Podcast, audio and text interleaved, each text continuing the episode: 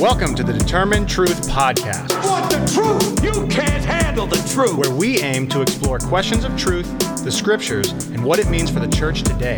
Here are your hosts, Rob Dalrymple and Vinny Angelo. Hey everyone, welcome into the podcast. We are continuing through the book of Revelation, and we are uh, taking some time in chapters two and three, which are the seven messages. And what we're doing, rather than just combing through slowly and looking at each uh, passage one by one, what we're doing is we're kind of taking a pass. We're we're going through the two chapters, looking at a, a certain perspective, and then we're going back again and we're doing the same thing and just looking at different aspects of it. So uh, this week we're we're kind of in, you know, uh, the beginning stages of that still. We're going to do it for a while. So today let's let's go through a pass and let's look at each of the messages uh, that contain, you know, look, let's look at the words of affirmation, the positive things that uh, John says, and then the words of censure and warning, or the negative things of the seven messages. So that's that's pretty much the goal, right? Yeah, yeah. We mentioned last week that each of the seven messages has kind of basically a, a similar structure. They all begin with an exhortation to the angel to write, and then a description of Jesus, which we looked at in detail last week. And then each of the messages has words of affirmation, although two don't have any affirmation mm-hmm. or positives. And then words of censure or negatives, or words of warning, and two don't have any negatives. And then they have an exhortation to listen, or to, to the one who has ears to hear, and a promise for those who overcome. So let's spend the next two weeks kind of looking at the seven messages in terms of the words of affirmation and the words of censure, or the positive and negatives to each of the churches. And then, you know, what does that mean for us? And as we said before, this is so significant because you have to know the churches to whom John is writing, because that's going to influence what he's going to say and what he does say later on in the message, you know, what we call the heavenly vision there. This will be really influential. Let me also remind us that we've just been encouraging you just to read the book of Revelation, not just to make this a podcast where you kind of like get an overview of the book of Revelation. And if you listen to all the episodes, you'll get some basic knowledge and it'll be okay and all, and all is great. But make this your devotional time also, if it's possible. Read through the book of Revelation. Just keep reading it. One chapter a day for twenty days, or twenty-two days in the month, and then the last eight days, do whatever you wish. Find some passages, chapter seven, fourteen through seventeen. We're, we're just going to meditate upon them, or maybe twenty-two, one through five, and just meditate upon them and memorize them, or the, the worship scene in chapter four and five, and just dwell on them. Let, let me actually begin, if I can, today by with Psalm number one. I know it's not on our notes, Vinny, but Psalm number one. It says this: "How blessed is the one who does not walk in the counsel of the wicked, or stand in the path of sinners, or sit in the seat of scoffers. But this person's delight is in the law of the Lord, and on his law he medit- or he or she meditates day and night. They'll be like a tree firmly planted by streams of water, which yields its fruit in season, and, and its leaf does not wither. And whatever they do, they prosper." Ah, there you go.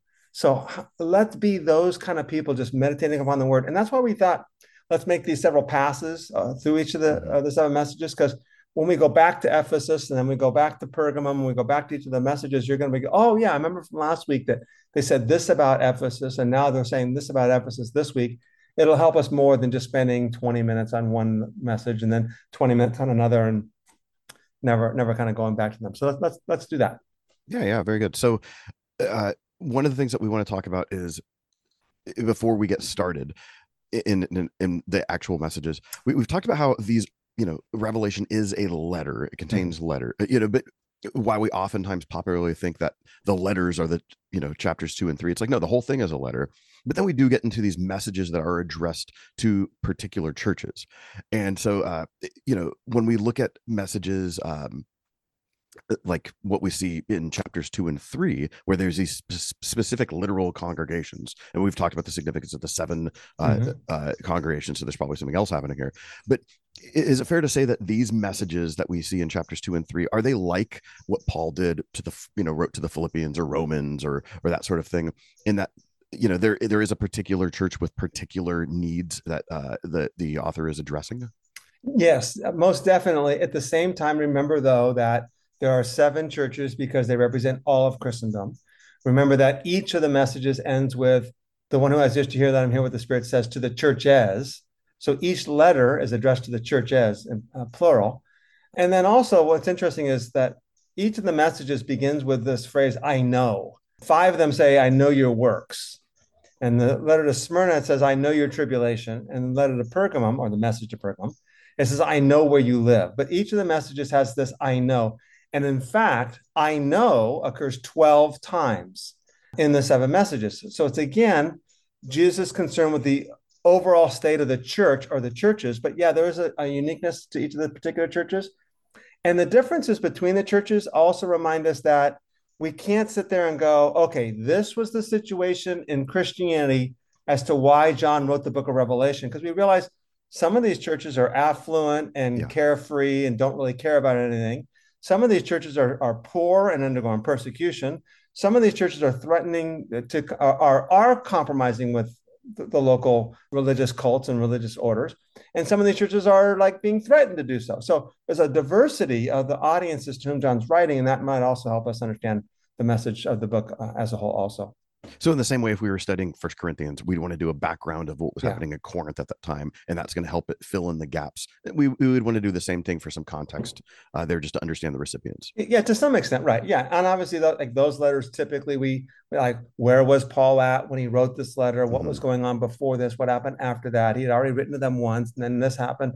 Uh, that's not as much the case in these messages yeah. as it is in some of those, but yeah, absolutely, very relevant. Okay, cool. So let's start with the message to the uh, to Ephesus, to the, the Ephesians, not Paul's, mm-hmm. but John's. Chapter two, let's go verses two through six. I know your works, your toil, and your patient endurance, and how you cannot bear with those who are evil, but have tested those who call themselves apostles and are not, and found them to be false. I know you are enduring, enduring patiently and bearing up for my name's sake, and you have not grown weary. But I have this against you, that you have abandoned the love you have at first. Remember, therefore, from where you have fallen. Repent and do the works you did at first. If not, I will come to you and remove your lampstand from its place unless you repent. Yet this you have. You hate the works of the Nicolaitans, which I also hate.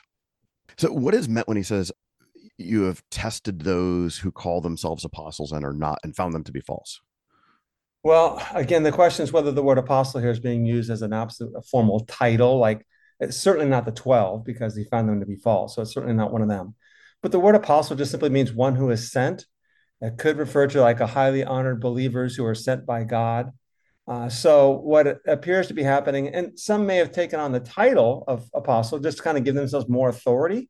But the, the Ephesians then, th- their labor was uh, concerning this orthodoxy, th- those who say they are apostles and they are not. You're testing them, and they're being applauded for doing so. Okay.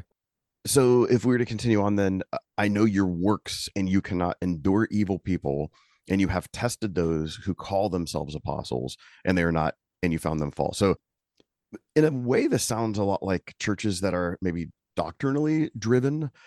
And, mm-hmm. and that's just such a, a high emphasis in, yeah. in, and doctrine's not bad. Obviously, we, we would both affirm mm-hmm. that doctrine is good, but sometimes sure. you have the churches that everything is just about right belief. Right. Uh, what does it mean that they cannot endure evil people?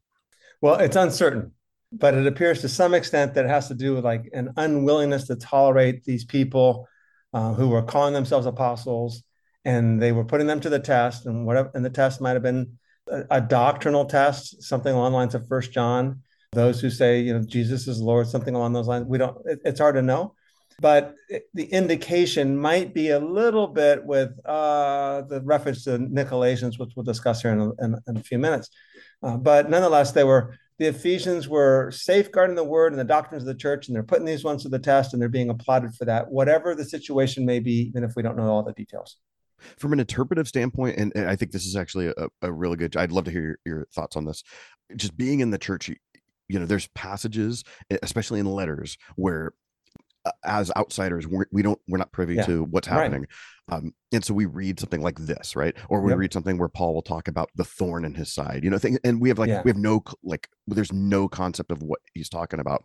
And you, you hear theories on what these things are, and people seem to latch onto him and, oh, he means this. And we, yep. uh, you know, and obviously we're always going to speculate on what he means, but it, it oftentimes seems like we're willing to grasp onto something and make it this, the thing. And oftentimes it's a hobby horse thing that we might want to just uh, uh, appreciate yep. anyway, as a, as a, um, you know, someone who's trained in, in biblical studies, and I mean, you interpret for a living, that's, that's literally your job. What is the caution that you give us in terms of coming to a passage that's very, you know, I don't even know if it's cryptic because there's nothing to decode, but when it's just, it's unknown, how should we try to figure out what's there? And then how loosely should we hold our conclusions? I think it depends upon what the topic is and how central it is to the gospel message. I don't know, it's if the passage affirms the centrality of Christ as the fulfillment of God's covenant promises and our call to take up our crosses and following him, then I think we can have a measure of certainty saying, hey, that's that's probably what this means, even though this mm. text is like a one-off and I'm not certain what it means. It certainly seems to fit with that narrative. So I'll hold to that maybe a little bit more strongly, even though I might say, I, I'm not sure if that's what the text really says, but it does correspond to this overall meaning. When the text all of a sudden has some some secondary meaning, some loose meaning that you're not really sure about, now we got to be really, really careful and really, really cautious. And, and, and, and that goes up to, well, there's all kinds of issues that we can, we can, we can start talking about now, but let's not go, go down all those paths. But I, I think the answer is that we just got to be careful. And the, the, the Christian, um, the, the hermeneutic of love. I, I always start my hermeneutics class. Hermeneutics is biblical interpretation. How do you interpret the text? Whenever I teach how to interpret the Bible or in biblical interpretation at the seminary, I always start off with saying, the first thing we have to do is have humility. If you don't have humility when you go to this text as a pastor or whoever's being trained, then you're going to be in trouble. Mm-hmm. And second thing is we need to have a hermeneutics of love. And that is we need to have love and compassion towards others and towards the congregation and the community. So we have to be careful about taking these texts and start beating people over the head with them when, when we're not really even certain that that's what the text actually even says. Yeah, yeah, for sure. Verse uh, chapter two, verse six. Who mm-hmm. are the Nicolaitans? Yeah, and I yeah. think we've we, we've hinted at this a few yeah. other times when it's come up, but uh, you know, it's it's good to address it again. Yeah. So in chapter uh, two, l- later on in the, in the message to the church in Pergamum, chapter two, verse fifteen, uh, it talks about. Uh, but you have there some who hold to the teachings of, of Balaam in verse fourteen, uh, and then it says in verse fifteen, thus, or in the same way, or likewise, you also have some who hold to the teaching of the Nicolaitans. And so that has led some to conclude that the teaching of Balaam, and we'll talk about that a little bit more when we get to the le- to the letter to the, or to the message of the church in Pergamum, uh, and the teaching of the Nicolaitans were the, were the same. And that's possible. But this is a really good indication, by the way, of something, and that is this. We're, re- we're, we're in the midst of insider dialogue again. Mm-hmm. So the fact is they knew who the Nicolaitans were. The Nicolaitans have not been introduced to us, and they're mentioned in verse sixteen, verse fifteen and sixteen of chapter two now. Um, I'm sorry, uh, verses fourteen and fifteen of chapter two now. So it's one of those, you guys know who they are, and stop doing this, and what have you, and we don't know. So we have to be careful again with, with the text. Uh, we have um, an early church writing, one of, the, one of the early church fathers, Irenaeus, who mentions the Nicolaitans and says that they were followers of one of the seven deacons, which is interesting in the book of Acts. Hmm. Acts chapter six, verse five, there were seven deacons, and Stephen might be the most famous of them, who was stoned. Um, but uh, Nicholas was one of the seven de- uh, deacons. And there's a tradition the Nicolaitans came from him, from, but we don't know. The idea, however, is, and what uh, Irenaeus says, they live lives of unrestrained indulgence, he says. Uh, and the idea being probably what we'll see in the in the message to the, per- to the church in Pergamum, and that is they had compromised the faith with the pagan culture, with the religious cult, or the imperial cult. They had gone to the, to the festivals and honor the deities, sacrifice to the deities, committed acts of immorality, which may or may not be literal immorality. It might just be idolatry. Mm-hmm. And that they were compromising the faith. But they're mentioned almost as, as, as a one-off here in, in the message of the church in um, Ephesus. So, but that, by the way, oh yeah, you also have some whole teaching the Nicolaitans, which is strange because here's the church known for its doctrinal purity. You guys are really good at putting to the test those who say they're apostles and they're not, but oh, you do have a few who hold to the teaching of the Nicolaitans, and you got to watch out for them. Which is interesting because I'm just thinking in, in the American context, that could very much be the charge against many uh, American mm-hmm. uh, churches where, hey, good, you're you're pursuing sound doctrine, but you also are in bed with this. Yeah, uh, you know, even going back to our series. Was it a year or two ago? It might be two years ago now on uh, Christian nationalism. Yeah, yeah, almost um, two years ago. Yeah, yeah, and it's like you know, hey, we're we're glad that you're pursuing this tor- sort of theological conviction. However, why are you in? Why are you still engaging this? Why are you why are yeah. you worshiping the state yeah. and making it your savior? And for people who pride themselves on doctrinal purity, and for holding to the test and having these standards of saying this what mm-hmm. we right, then it's easy to have a blind eye yeah. on what you've compromised on because you're so busy making sure everybody else is in accordance with our doctrinal, with our doctrinal statement. Like, yeah, you've gone too far with this one, and then you've compromised on that one over there, and it's really dangerous. Yeah, yeah. Uh, verse four says, "But I have this against you, that you have abandoned the love you had at first." This is another one of those things where it's not telling us what that yeah, love is. Yeah, so right. how how far do we push and speculate on what that is? Well, it's hard, and it's it's interesting that there's a, a, a wide consensus in the scholarly world on what this means. Not because we know explicitly what "you've left your first love" means, but because he goes on to say, which we'll talk about in a minute, that they're, that they're going to lose their lampstand. I'm going to take your lampstand away mm. from you. So we suspect. And the lampstand, that's going back to the beginning of, or the middle end of chapter one, where the lampstand is the church itself. Yeah, right? yeah, yeah. Very good. So the it's losing its witness in a sense. The churches are the lampstands, and their role as lampstands is to make the light shine, and, and it's their role as witness. So it seems like, okay, you guys have been so concerned about doctrinal purity that you've lost love. You forgot to love. Uh, so um, uh, G B Caird, one of the great older scholars uh, from the nineteen seventies and eighties, whatever, says, the one charge against the Ephesians is that their intolerance of imposture, their unflagging loyalty, and their hatred of heresy has bred an inquisitorial spirit which left no room for love. Personally, I think we, we've seen this in so much of evangelical Christianity. You go on Facebook and social media over the last number of years, and they're so concerned that we hold to this th- uh, teaching, or that we uh, that America does this, or that we, we vote for this, or we support mm-hmm. this, that they forgot to love the people on the other end. And I think we saw this, of course, with uh, the homosexual community in the nineteen seventies and eighties, that AIDS was a curse on you guys because yeah. of your because of your sins. And it's like, you know what? We forgot to love them. We should have been in their bedsides, loving them and supporting them and encouraging them and showing them what love looked like. But instead, we were condemning them. Threat may uh, to remove their, their lampstand may suggest that their standing as a Christian community is going is going to vanish. And I think that's one of the, one of the problems. It's interesting that you bring up the Christian response to the AIDS epidemic. Yesterday, I was having uh, lunch with a coworker who I work very closely with, and at our church, we're just having a lot of starting to have a lot of really good conversations regarding L G B T Q issues, uh, specifically, and like we we have our position on sexual ethics themselves. Mm. But then, okay, you can have your doctrine on sexual ethics, but then how does that actually play out, and right, what does exactly. that mean yeah. to? First, you know, love people who are L G B T Q. What does that look like? But then also in our context, we're going to be seeing more of family members who are affected by this. And so we're wrestling with the type of questions like, what does it mean? You know, should you attend a gay wedding? What do you do with mm-hmm. pronouns? We're just wrestling with all of things. Like, mm-hmm. is there a Christian position? And it's very easy to say yes or no, but right. I, I think it's much more nuanced than that. We're having a great dialogue.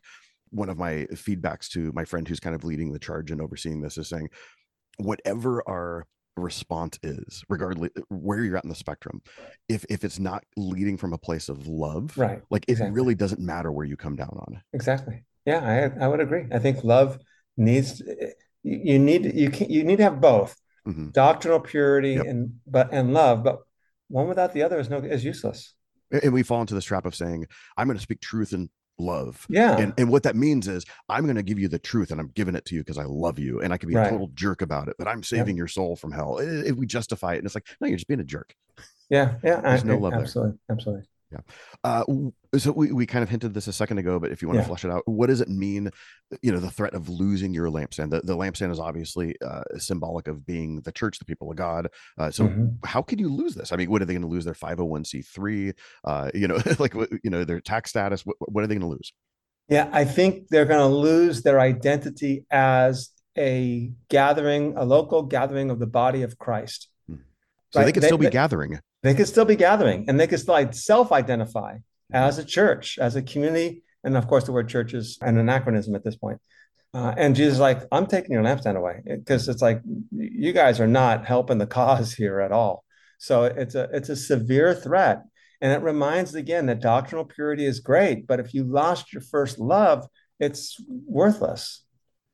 In um, in a way, can we replace the phrase, I'm just trying to contextualize this, sure Re- replace the phrase lose your lampstand and maybe call it something like you will not be relevant, or or something like, you know, i'm, I'm just thinking of churches mm-hmm. in our modern context too. They're still churches and whatnot, but they've lost all their relevance, especially now in a in a post COVID, post Trump era, where there's been this the huge divide, everything's been polarized. And you know, maybe we're thirty years ago, a Billy Graham goes on Larry King or something like that. And even if you're not a Christian, you're going to listen to him. There's a respect for the, the pastor. Mm-hmm. Now it's like, there's just certain religious figures who they're jokes. They're not, right. you know, like no one, it's not that I'm not going to listen to, I'm actually going to be against you. Is it that sort of thing? Well, I, I think that's actually a part of the problem. And that is I think much of the world still looks at that individual as okay. emblematic of Christianity. Mm-hmm. And that's the problem. So in Jesus's eyes, this the church in Ephesus has lost its lampstand. Let's just su- suppose hypothetically that that took place. However, the people around them still see them gathering together, claiming to be Christians and claiming to be a church. And I have this conversation all the time with people. They're like, oh, so-and-so's, they're making, you know, what they're doing here is making a mockery of the church, making a mockery of Christianity. And I'm like, uh, yeah, that they, they are. But we have to keep in mind that people that are doing that, for example, are not Christians. Mm-hmm. I wouldn't even focus it on that conversation as much as I'd say, what we need to do is focus the conversation and zoom the lens on those who are in humility, acting in love towards their neighbors. The problem is, we always say, you know, in the media, sex sells, right? Mm-hmm. War sells, conflict sells. The people like Mother Teresa's of the world, they're doing those kind of things in there. The, the, the individuals in our congregations, in our communities that are praying regularly, that are fasting, that are serving, that are giving to the poor, that are doing all these volunteer things, they don't they don't make the news. And that doesn't mm-hmm. make the popular media. Yep. Yeah. The people that are doing all these things that are out in the, in the popular world, that are getting attention, are are representing Christianity to the world, and we need to somehow focus the eyes of the world on others who are doing the who are living out the gospel in humility and love. And that's, and I guess that starts with us, right? It starts with our own lives, and say, all right, look, you know, if let's say you're having a conversation with somebody hypothetically, and we'll move on here after this. But you're having a conversation with somebody hypothetically, and they start bringing the charge against Christians, da da da. da then I turn around and say, I hope you don't feel that way about me. Mm. And if we can say that, and honestly, and they go, well, no, I don't, then it begins to get them to go, okay, they're not all that way. And I think that's an important way to have the conversation. So that's good. So in a sense, uh, the concept of lampstand, it's it's an effect of being the witness of Christ. Yeah, right, right.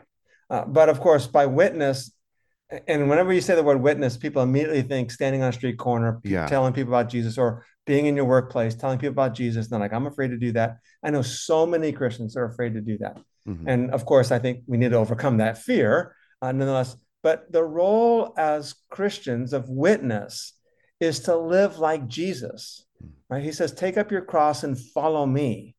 And he doesn't add, oh, and by the way, and make sure you blast everybody who's not doing it, and make sure you let everybody know who, when they're pagans, that they're acting like, it doesn't say that. He he loves them. He and he and he yeah, he does tell them, hey, you know, go and sin no more, right? Mm-hmm. But for the most part, he's just living it out in this quiet, loving way. And then his words are also characteristic of, uh, emblematic of the, the lifestyle that he's living. And the way I would always say it is this, that if we fail to live like Jesus, then our words are actually meaningless anyways. Mm-hmm. And in fact, our words can actually do more harm, because then our words go in that category of, oh yeah, that's what Christians are like. So-and-so says they're a Christian, but they do all these things. So we need to have our life characteristic of following Jesus as much as possible, which includes humility of acknowledging that I've made mistakes and acknowledging my sins and acknowledging my weaknesses. And then people will come to us for our words because they respect them. Hey everyone, we want to thank you for joining us on today's podcast. And we want to remind you that everything we provide at Determined Truth is free of charge. And this even includes all of the teaching that Rob does on a weekly basis to pastors in India and around the world. We don't have any supporters that get special behind-the-scenes access. But we can only do this with the generous support that comes from those of you who can afford to give. So if you would prayerfully consider supporting us with anything from five dollars a month or more, we will continue to work hard to challenge the church to be the church. To give, go to determined truth dot com and click on the Give tab, or follow the link in the show notes. We move to the next letter. So this is uh, the message to Smyrna, yeah. uh, chapter two, starting at verse eight, but I'll read uh, nine okay. and ten. It says, I know your tribulation and your poverty, but you are rich, and the slander of those who say that they are Jews and are not, but are a synagogue of Satan. Do not fear what you are about to suffer. Behold, the devil is about to throw some of you into prison so that you may be tested, and for ten days you will have tribulation. Be faithful unto death, and I will give you the crown of life. Hmm. So although they are in poverty, they're actually... It, it, in my translation, it puts it in parentheses.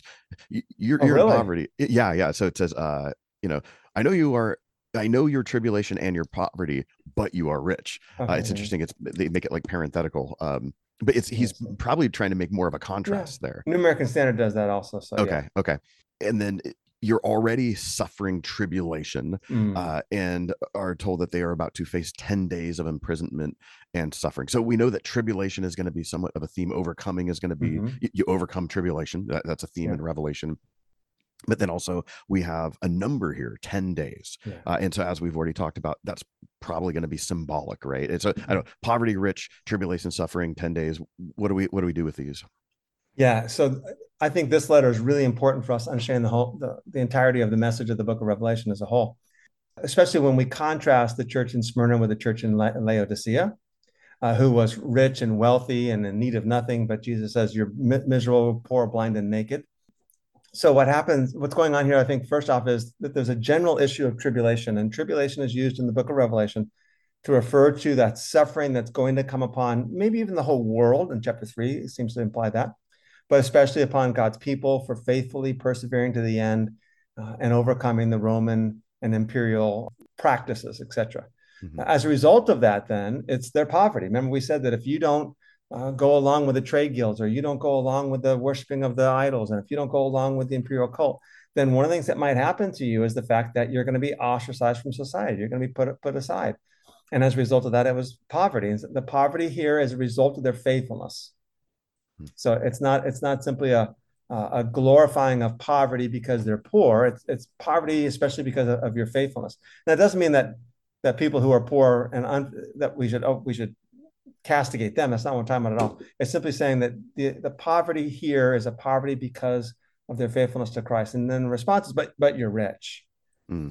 Now, the second problem is, oh, and I know the slander or the blasphemy, the, the Greek word actually is pretty much, is pretty strong here, uh, of those who say they are Jews, and we discussed this before, um, but in, in reality, they're a synagogue of Satan. And uh, he seems to be de- denouncing um, or putting down at least the Jews that were denouncing the Christians. And the rea- reality is that they are in themselves a synagogue of Satan. And the devil, his answer then is that the devil is going to put some of you into prison for ten days. And the ten days is interesting because it doesn't have any explicit um, symbolic meaning. It, most likely the ten days has to do with the book of Daniel. It's really interesting. And I think there's an interesting parallel here. In Daniel one, Daniel and his buddies, um, mm. they were deported to Babylon. Uh, by the Babylonian king, and uh, after the conquering of, of Jerusalem and Judea and all that good stuff, they're deported to Babylon. And what the Babylonians did is they took the the, the strong, the, the ones of good minds, and you know, and they enslaved some, uh, and then they took the ones that were most educated and everything else, and they said, okay, we're going to make you guys work for us. And they tried to assimilate them into their Chaldean way or the Babylonian way. You're going to eat the king's food. You're going to drink the king's drinks. You're going to learn the king's ways. And they were trained on what we might call, um, what's the word I want right now? Like astrology? Yeah, yeah, they're, on, on astrology, yeah, yeah. Mm-hmm. How to how to read the signs and interpret dreams and all these things. And they're going to be taught all these different ways. And here's the way it's going to work. Your guys are going to eat the king's food for ten, for this period of time and become like the king's people. And so it says in uh, Daniel chapter one, verse eight, it says, Daniel made up his mind. He wouldn't defile himself. This is Daniel chapter one, verse eight. Daniel made up his mind that he would not defile himself with the king's choice food or the wine which he drank. Now think about it, by the way. He's reading the king's curriculum. He's reading their books on astrology and how to read the signs and if the, uh, omens and all these things. But what he objects to is the food. And so he sought permission from the commander of the officials to, that he might not defile himself. Now the commander of the officials, by the way, if if this guy doesn't eat the king's food and therefore is like not up to snuff at the end of the day, so when, you know, when testing time comes, Daniel's not up to snuff because he didn't eat the right foods. The commander of the officials is his head's on the line. Mm-hmm. And so, but God granted him favor and compassion, verse nine it says, in the sight of the commander of the officials. And the commander of the officials said to Daniel, I'm afraid of, of my lord the king, which uh, legitimately afraid, because he's appointed your food and your drink.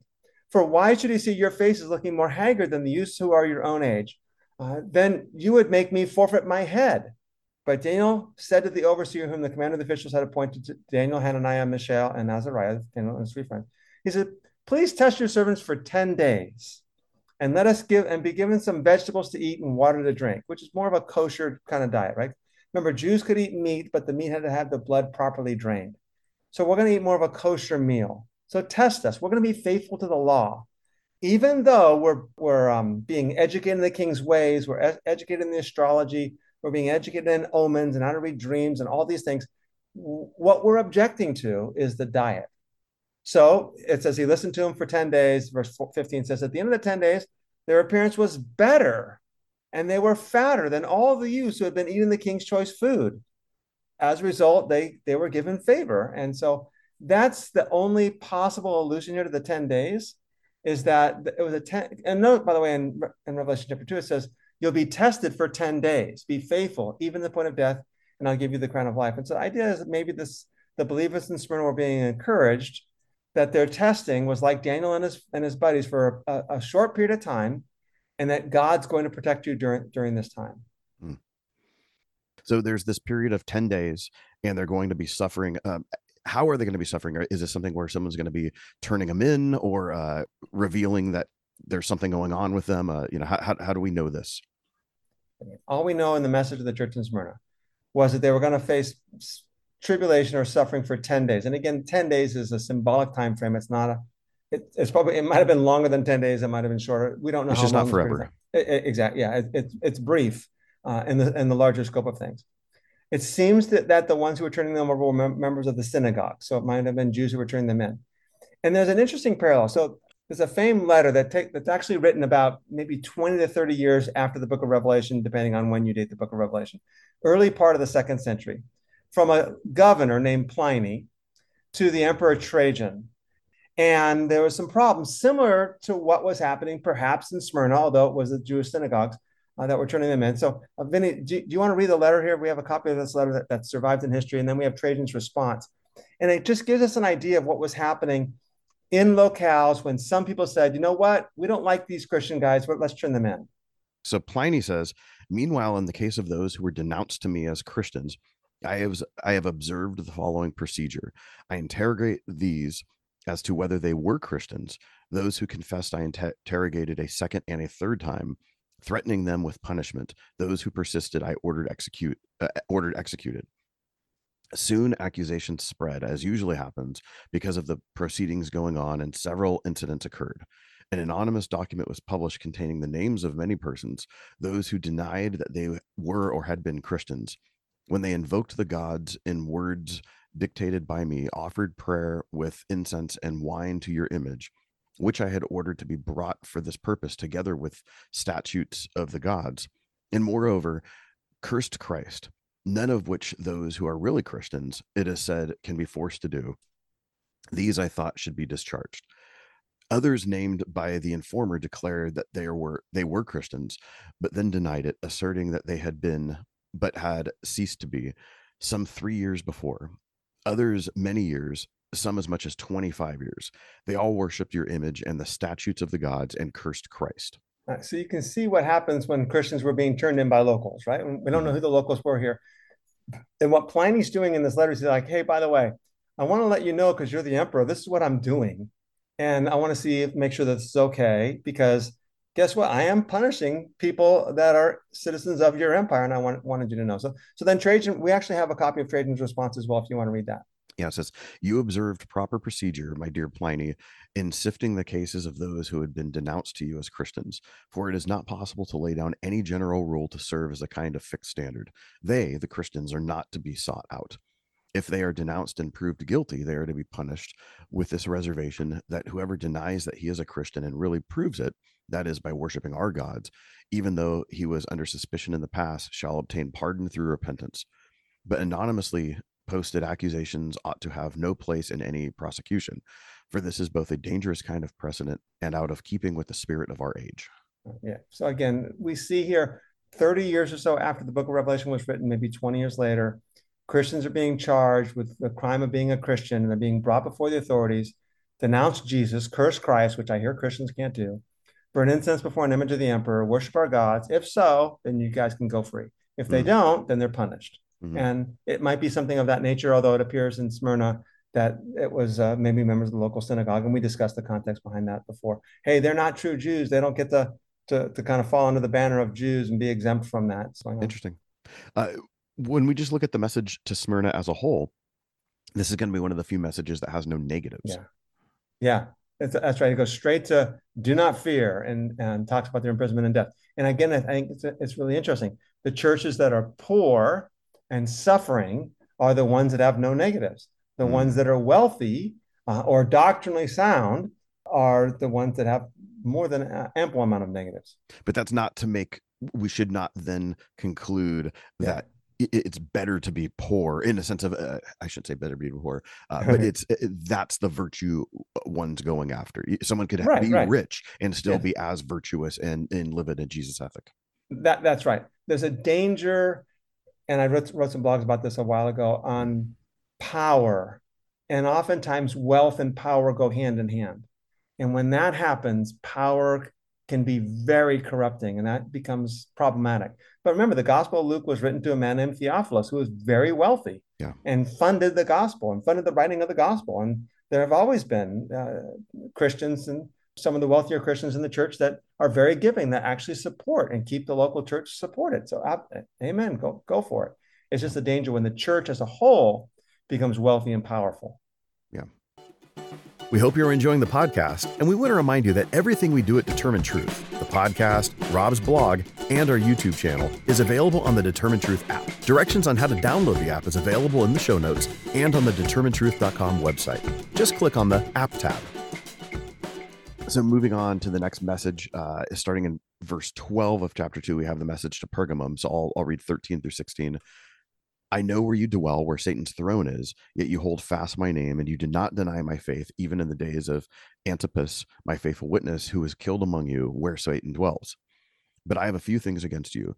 You have some there who hold to the teaching of Balaam, who taught Balak to put a stumbling block before the sons of Israel, so that they might eat food sacrificed to idols and practice sexual immorality. So also you have some who hold to the teaching of the Nicolaitans. Therefore, repent. If not, I will come to you soon and war against them with the sword of my mouth. In thirteen specifically, mm-hmm. uh, verse thirteen, I know where you dwell, where Satan's throne is, yet you hold fast my name. You did not deny my faith, even in the days of Antipas, my faithful witness, who was killed among you, where Satan dwells. Here we have, you're holding to my name. You have not denied my faith. They were faithful. This seems to be a, a virtue, right? That a positive. Yeah, in fact, it's the one sp- explicit indication of a church that was undergoing persecution. Okay. But the persecution was in the past, even in the days of Antipas. So it wasn't ah. a present persecution. So remember, we discussed, some argue that the book of Revelation was, the most common interpretation, in fact, has been that the book of Revelation was written during a time of persecution or suffering. And it appears now that there's a threat of persecution and suffering. And this is the only indication that they were actually suffering, and this suffering actually was, was in the past. Uh, and notice that Antipas is referred to as my faithful witness, which is actually almost identical to the first description of Jesus in the book of mm-hmm. Revelation, chapter one, uh, where in chapter one, verse five, where Jesus is called the faithful witness, the firstborn from the dead, the rulers of the kings of the earth. And this is what I think is a common theme in the book of Revelation, that the people of God, I don't like using the word church here because it's just, it's confusing. Christians, us, the people of God, are described in ways that imitate Jesus.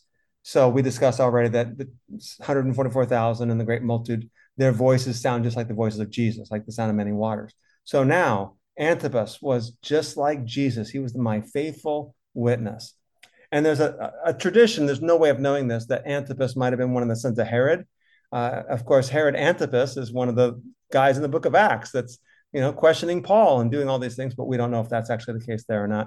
And there's a wonderful book called The Lost Letters of Pergamum uh, that kind of builds on that thesis there, uh, ultimately.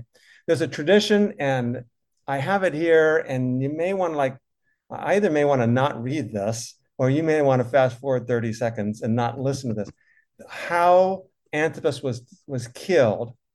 Uh, there's a tradition that goes to the Byzantines, which is obviously late now, on how he was killed. And I'll just simply say this, I'm not going to read the whole description, but it was nasty, violent. It was un, unspeakable in terms of what they did to him, and, and burned alive basically would be the simple way of putting it, but worse than that, worse than being burned alive. So mm. uh, horror, horrible. Verses fourteen and fifteen, uh, Pergamum is yeah. warned because they welcomed false teachers in their midst. Yeah, yeah. And the false teachers are those who are teaching in accordance with Balaam, who, who kept teaching Balak to put a stumbling block before the sons of Israel. It says in verse fourteen, to eat food, sacrifice to idols, and to commit acts of immorality. And then, as we mentioned before, verse fifteen says, and thus you also are, or in the same way, you have some who hold to the teaching of the Nicolaitans. This has allowed many to think that the teaching of the Nicolaitans and the teaching of Balaam, whatever that might refer to, are the same. And it could very well be, going back to the message in, in Ephesus. But Pergamum appears to be kind of the central problem for this particular teaching. Now, remember, Pergamum was like the capital city of the seven churches of Asia, especially when it came to the imperial cult. So it appears that not only were some uh, Christ followers in Pergamum were compromising their faith by eating food sacrificed to idols, they were also committing acts of immorality. Uh, and it's it's uncertain exactly what's going on here, but the context is this. In the book of Numbers, twenty, chapters twenty-two through twenty-five, we meet this man named Balaam, and he was basically a hired hand. Balak was the king of Moab, and Moab was modern day part of modern day Jordan, so just across the Jordan River uh, to, to the east. And Balak, the king of Moab, promises to play Balaam, who was uh, basically a, a diviner, a, a pagan hired hand, and said, hey, listen, I want to hire you so that you can curse the Israelites. And they were at war. Moab and the Israelites were at war. So Balak offers Balaam money to hire for hire so he can curse the Israelites. However, you get a talking donkey and all these other things that go along, like, Balaam, you probably ought not to curse the Israelites. And so he decides to not curse the Israelites. And that's, it's kind of odd when you read the story. You're like, well, I think Balaam's kind of a good guy here because he doesn't curse the Israelites. But if you keep reading in chapter, Numbers chapter twenty-five, let me keep reading on uh, Numbers chapter twenty-five, uh, verses one and two. It says, while Israel remained at Shittim, the people began to play the harlot with the daughters of Moab, for they invited the people to their sacrifices of their gods, and the people ate and bowed down to their gods. So note verses one and two of, of Numbers twenty-five refer to them playing the harlot with the daughters of Moab, which seems to suggest sexual immorality. Mm-hmm. And they were sacrificing to the gods and eating and bowing down to the gods. This appears to correspond perfectly with the context of the seven messages and the threat of the imperial cult in the, in the Roman world. And the tradition is that it was Balaam, even though Balaam doesn't curse the Israelites, it was Balaam who was actually advising and encouraging the Israelites to do this. So even though he doesn't curse the Israelites like Balak hired him to do, he is instrumental in getting the Israelites to follow after other gods and bow down to them, and also to commit acts of immorality. You have these two complaints in the message to Pergamum here then that correspond to this Old Testament reference, yeah. uh, or this Old Testament image, which is eating food sacrificed to idols and committing uh, acts of sexual immorality in verse fourteen. Yeah. And and again, so sexual, so eating food sacrificed to idols, of course, the problem was at the temples and honor the mm-hmm. temples and honor the deities, and they're bowing down before the gods. That's clearly the context in the book of Numbers, which is different, as we've discussed, perhaps with what Paul's talking about in First Corinthians eight uh, and eating meat that was, you know, purchased at the market in, at, in the marketplace in your own homes. Yeah. But sexual immorality, then, that's the other question. What does it mean? It can refer to either sexual acts themselves, which seems to be the case in the book of Numbers, because they're playing the harlot with the women, it says explicitly there. But it can also just simply refer to idolatry. I mean, the whole book of Hosea, going back to the Old Testament, it's yeah, exactly. sexual immorality, right? Yeah, and, and oftentimes sexual immorality, even in the New Testament, is referring to mm-hmm. um, idolatry. So the idea being that you, Israel, or you, the church, or you, the people of God, are wed to God, Yahweh. We've made a covenant with him, and it's a marriage covenant. And when we follow after other gods, we commit a, adultery. We, by following other gods, committing idolatry mm-hmm. is therefore an act of uh, adultery. So in light of all this, Pergamum is warned and exhorted to repent in verse sixteen. Yeah, yeah. Therefore, repent. If not, I'm going to come to you, and it, man, it's not going to be good. Yeah. And in fact, the Greek is really emphatic. It's repent, therefore. Hmm. Right? And the word repent is fronted, and the word therefore follow, follows it. It's very emphatic. Repent, therefore. Um, and this is not, you know, again, we have to be careful with, we have to be careful with a number of things. Number one, we have to be careful reading the letters as though we're on John's side, and this is not speaking to us, it's speaking to them, unless it's something good to say, right? Mm-hmm. And then we also have to be careful about, you know, making repentance something like, oh, I feel bad for my sins. No, th- those in Pergamum need to repent by rejecting these false teachers. And that's what repentance looks like. All right, Rob, so as we wrap up today's show, yeah. we're obviously not going to finish all of the seven messages, which is fine. But uh, I don't know, what are some what are some takeaways? Obviously, we've already established that John is writing to specific congregations. There's things happening there, but I'm, this is just dripping with application, yeah. even to us, even in, even in an era where we're not physically giving worship in the public square to deities, mm-hmm. to physical deities and that sort of thing. Uh, there's still a lot of application here, right? Yeah, yeah, there are, right? And there's things that we have to continue to process as, as we perceive. Well, I'll give one, and then I'll want to hear from you, and then maybe I'll have some more in response also. But I'm thinking, and, and this, this is this is not my only example, so please listen carefully. I'm thinking, for example, of older established congregations, not necessarily mm-hmm. old congregations of older people, but congregations that are that are established, that have this tenacity for doctrinal um, soundness and orthodoxy, which is not necessarily bad. In fact, the church in, in uh, Ephesus was commended for it. But as a result of that, they lost their love. And I think there's an important balance between those two. And the problem becomes when we get so ingrained on being concerned about doctrinal purity that we are unwilling to change with the signs of the times. And we we defend our doctrinal purity, whatever our doctrinal issue might, might be, with our dogma, so that when someone else comes along and threatens that, we immediately resist. I think we be, need to be careful with that. There's so many social issues, I think, that are going on today. I think the church needs to step back and go, how do we act in love in the midst of this? And I think that's an important thing to consider. And I'm being vague, but, uh, but obviously intentionally. Mm-hmm. Yeah. Uh, for me, it's looking at Smyrna and this congregation who um, you're poor, and not just poor, poverty. Like it, it, you, you are in the down of the dumps, even though you're, you live on the top of the hill. Mm-hmm. Yeah, I'm imagining all the mountain or in, uh, you know, we're, we're both, I'm still in California. You, born and raised in California, you, you look at like Hollywood and, mm-hmm. uh, you know, you, everyone knows the famous Hollywood sign, mm-hmm. uh, but the, the, that hill, those hills mm-hmm. are filled with, those are where the mansions at, those are all the movie stars and the people who have multi-million dollar homes. A million dollar home in California is garbage now. So you have, you have these like thirty, forty, fifty, sixty million dollar homes that are ridiculous. And, and I'm thinking like those people who are up there, it's like, yeah, you're living at the top of the Hollywood hill, but you're actually poor. And and mm. if, if you know about Southern California, homelessness is a huge issue, right? And it's like, it's, mm. it, I'm just imagining this flip where it's like, you're actually just like those people living on Skid Row. Mm-hmm. And uh, I don't know, just wrestling with the idea of what does it mean to to search after financial security? Uh, right. Now, not putting a, a value on where you live or zip codes or anything, but just uh, what do we what are we willing to what do we risk on a daily basis? What are we willing to compromise on to maintain that sort of security? And when is mm-hmm. it okay to say, nope, I'm I'm gonna it's gonna be ten days uh, yep. and I might have to I might have to you know live down here for ten days. I might not have my house on the hill, but you know what, uh, that's just what needs to happen in order mm-hmm. to uh, just be able to look Jesus in the face and say, yep, I, I'm I'm following you. I'm willing to follow the Lamb wherever he goes. Yeah, that's a good one. That's a good one. I think that there's a lot I want to say on that too, but, uh, but we'll discuss that in, in a future time.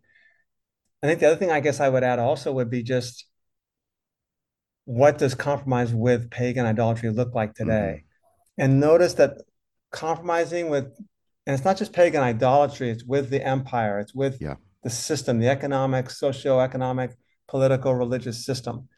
It's rampant today. And it's affected the church radically today. And we don't see it because it doesn't have all the earmarks of bowing down before and burning incense before an image of the emperor. Um, and I think it's it's alive and well today. And I think we need to, to reckon with what does that look like and what does that mean? And it goes back, and I'll say it again, to the parable of the sower, that we compromise our faith because of thorns or stones. And thorns are comforts, securities, power, pleasure, those things. And stones are suffering. So we compromise our faith so that we can avoid those things. And uh, I think we've done too good a job of that in the church today. And I think we need to be careful. So, yeah. Uh, and even there, what is compromise and what mm-hmm. are the things we just need to endure in life? Mm-hmm. And, so I, and, and I'm asking that, like, I, that's not a loaded right. question. Like, I don't know. Right. Uh, right yeah. And, and, and the answer is different for you and it's different for me. And, and it's different for, we're not saying that you can't be wealthy. We're saying, wait a minute. Are you relying upon that wealth? Why do you worry about food? Why do you worry about clothing? That's that. that it's the Matthew six uh, question mm-hmm. there. So sorry to cut you off there. Well, no, and, and I, oftentimes I don't think we do know these things until no. it's armchair quarterbacking. It's hindsight, uh, and you could look back and you say, "Oh, that's the moment," or "That's when I realized there was a compromise." Uh, mm-hmm. And we learned it's wisdom. You gain wisdom from that. But even thinking in a professional environment, uh, you know, what do you do when you're in, involved in a professional environment where there's unfair practices or something's right. going on, and and there's that sense of, okay, I'm going to stick through it because I'm going to be an agent of change. And we need to have, you know, you need to have people lining the offices sure. uh, of your corporate job or whatever who have integrity and that sort of thing. But when's the time where you're just saying, I'm just staying here because it's convenient and I don't trust. Yeah. Uh, and I'm benefiting from, from whatever the injustice is. Exactly. At, at the expense of somebody else. I think, yeah, absolutely. Yeah. So, but these absolutely. are difficult. I, they're, they're, yeah. It's easy to look back on it saying, I should have done this then. And this is where we need to give ourselves grace. Yeah. And to not live in this idealism of, of there should have been a right and wrong, and you learn from it, but you're always watching, I think. Yeah. And I think at the, on the flip side too, right, absolutely totally from what, what you just said there. On the flip side though, we, we need to wrestle with this. Yeah. Sometimes we just, we don't wrestle. We know the question's there. I'm afraid to wrestle with it. I don't know how to wrestle with it. And so I just let it be there. Maybe a pastor or a teacher reminds me in a couple of years from now, and I think about it again there, but I just wrestle with, okay, I'll, I'll get along because I need to give grace. Like, I think we need to wrestle with these a whole lot more than we're wrestling with them. Yeah.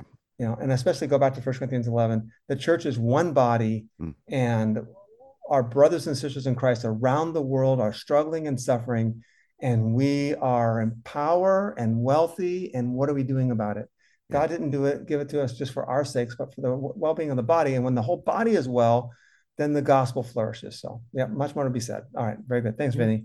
All right, good. So uh, next week we'll come back and we'll just continue on taking the past, looking at the same yeah. kind of thing, the positives and the negatives of each church. Yeah, we'll go through Thyatira and Sardis and maybe Philadelphia and, and Laodicea. Awesome. Thanks, Rob. Thank See you, everyone, next week. I want to thank you for joining us on today's podcast, and we would love for you to share the work of Determined Truth with others. Please follow this podcast and give a review on iTunes, Spotify, or wherever you get your podcasts.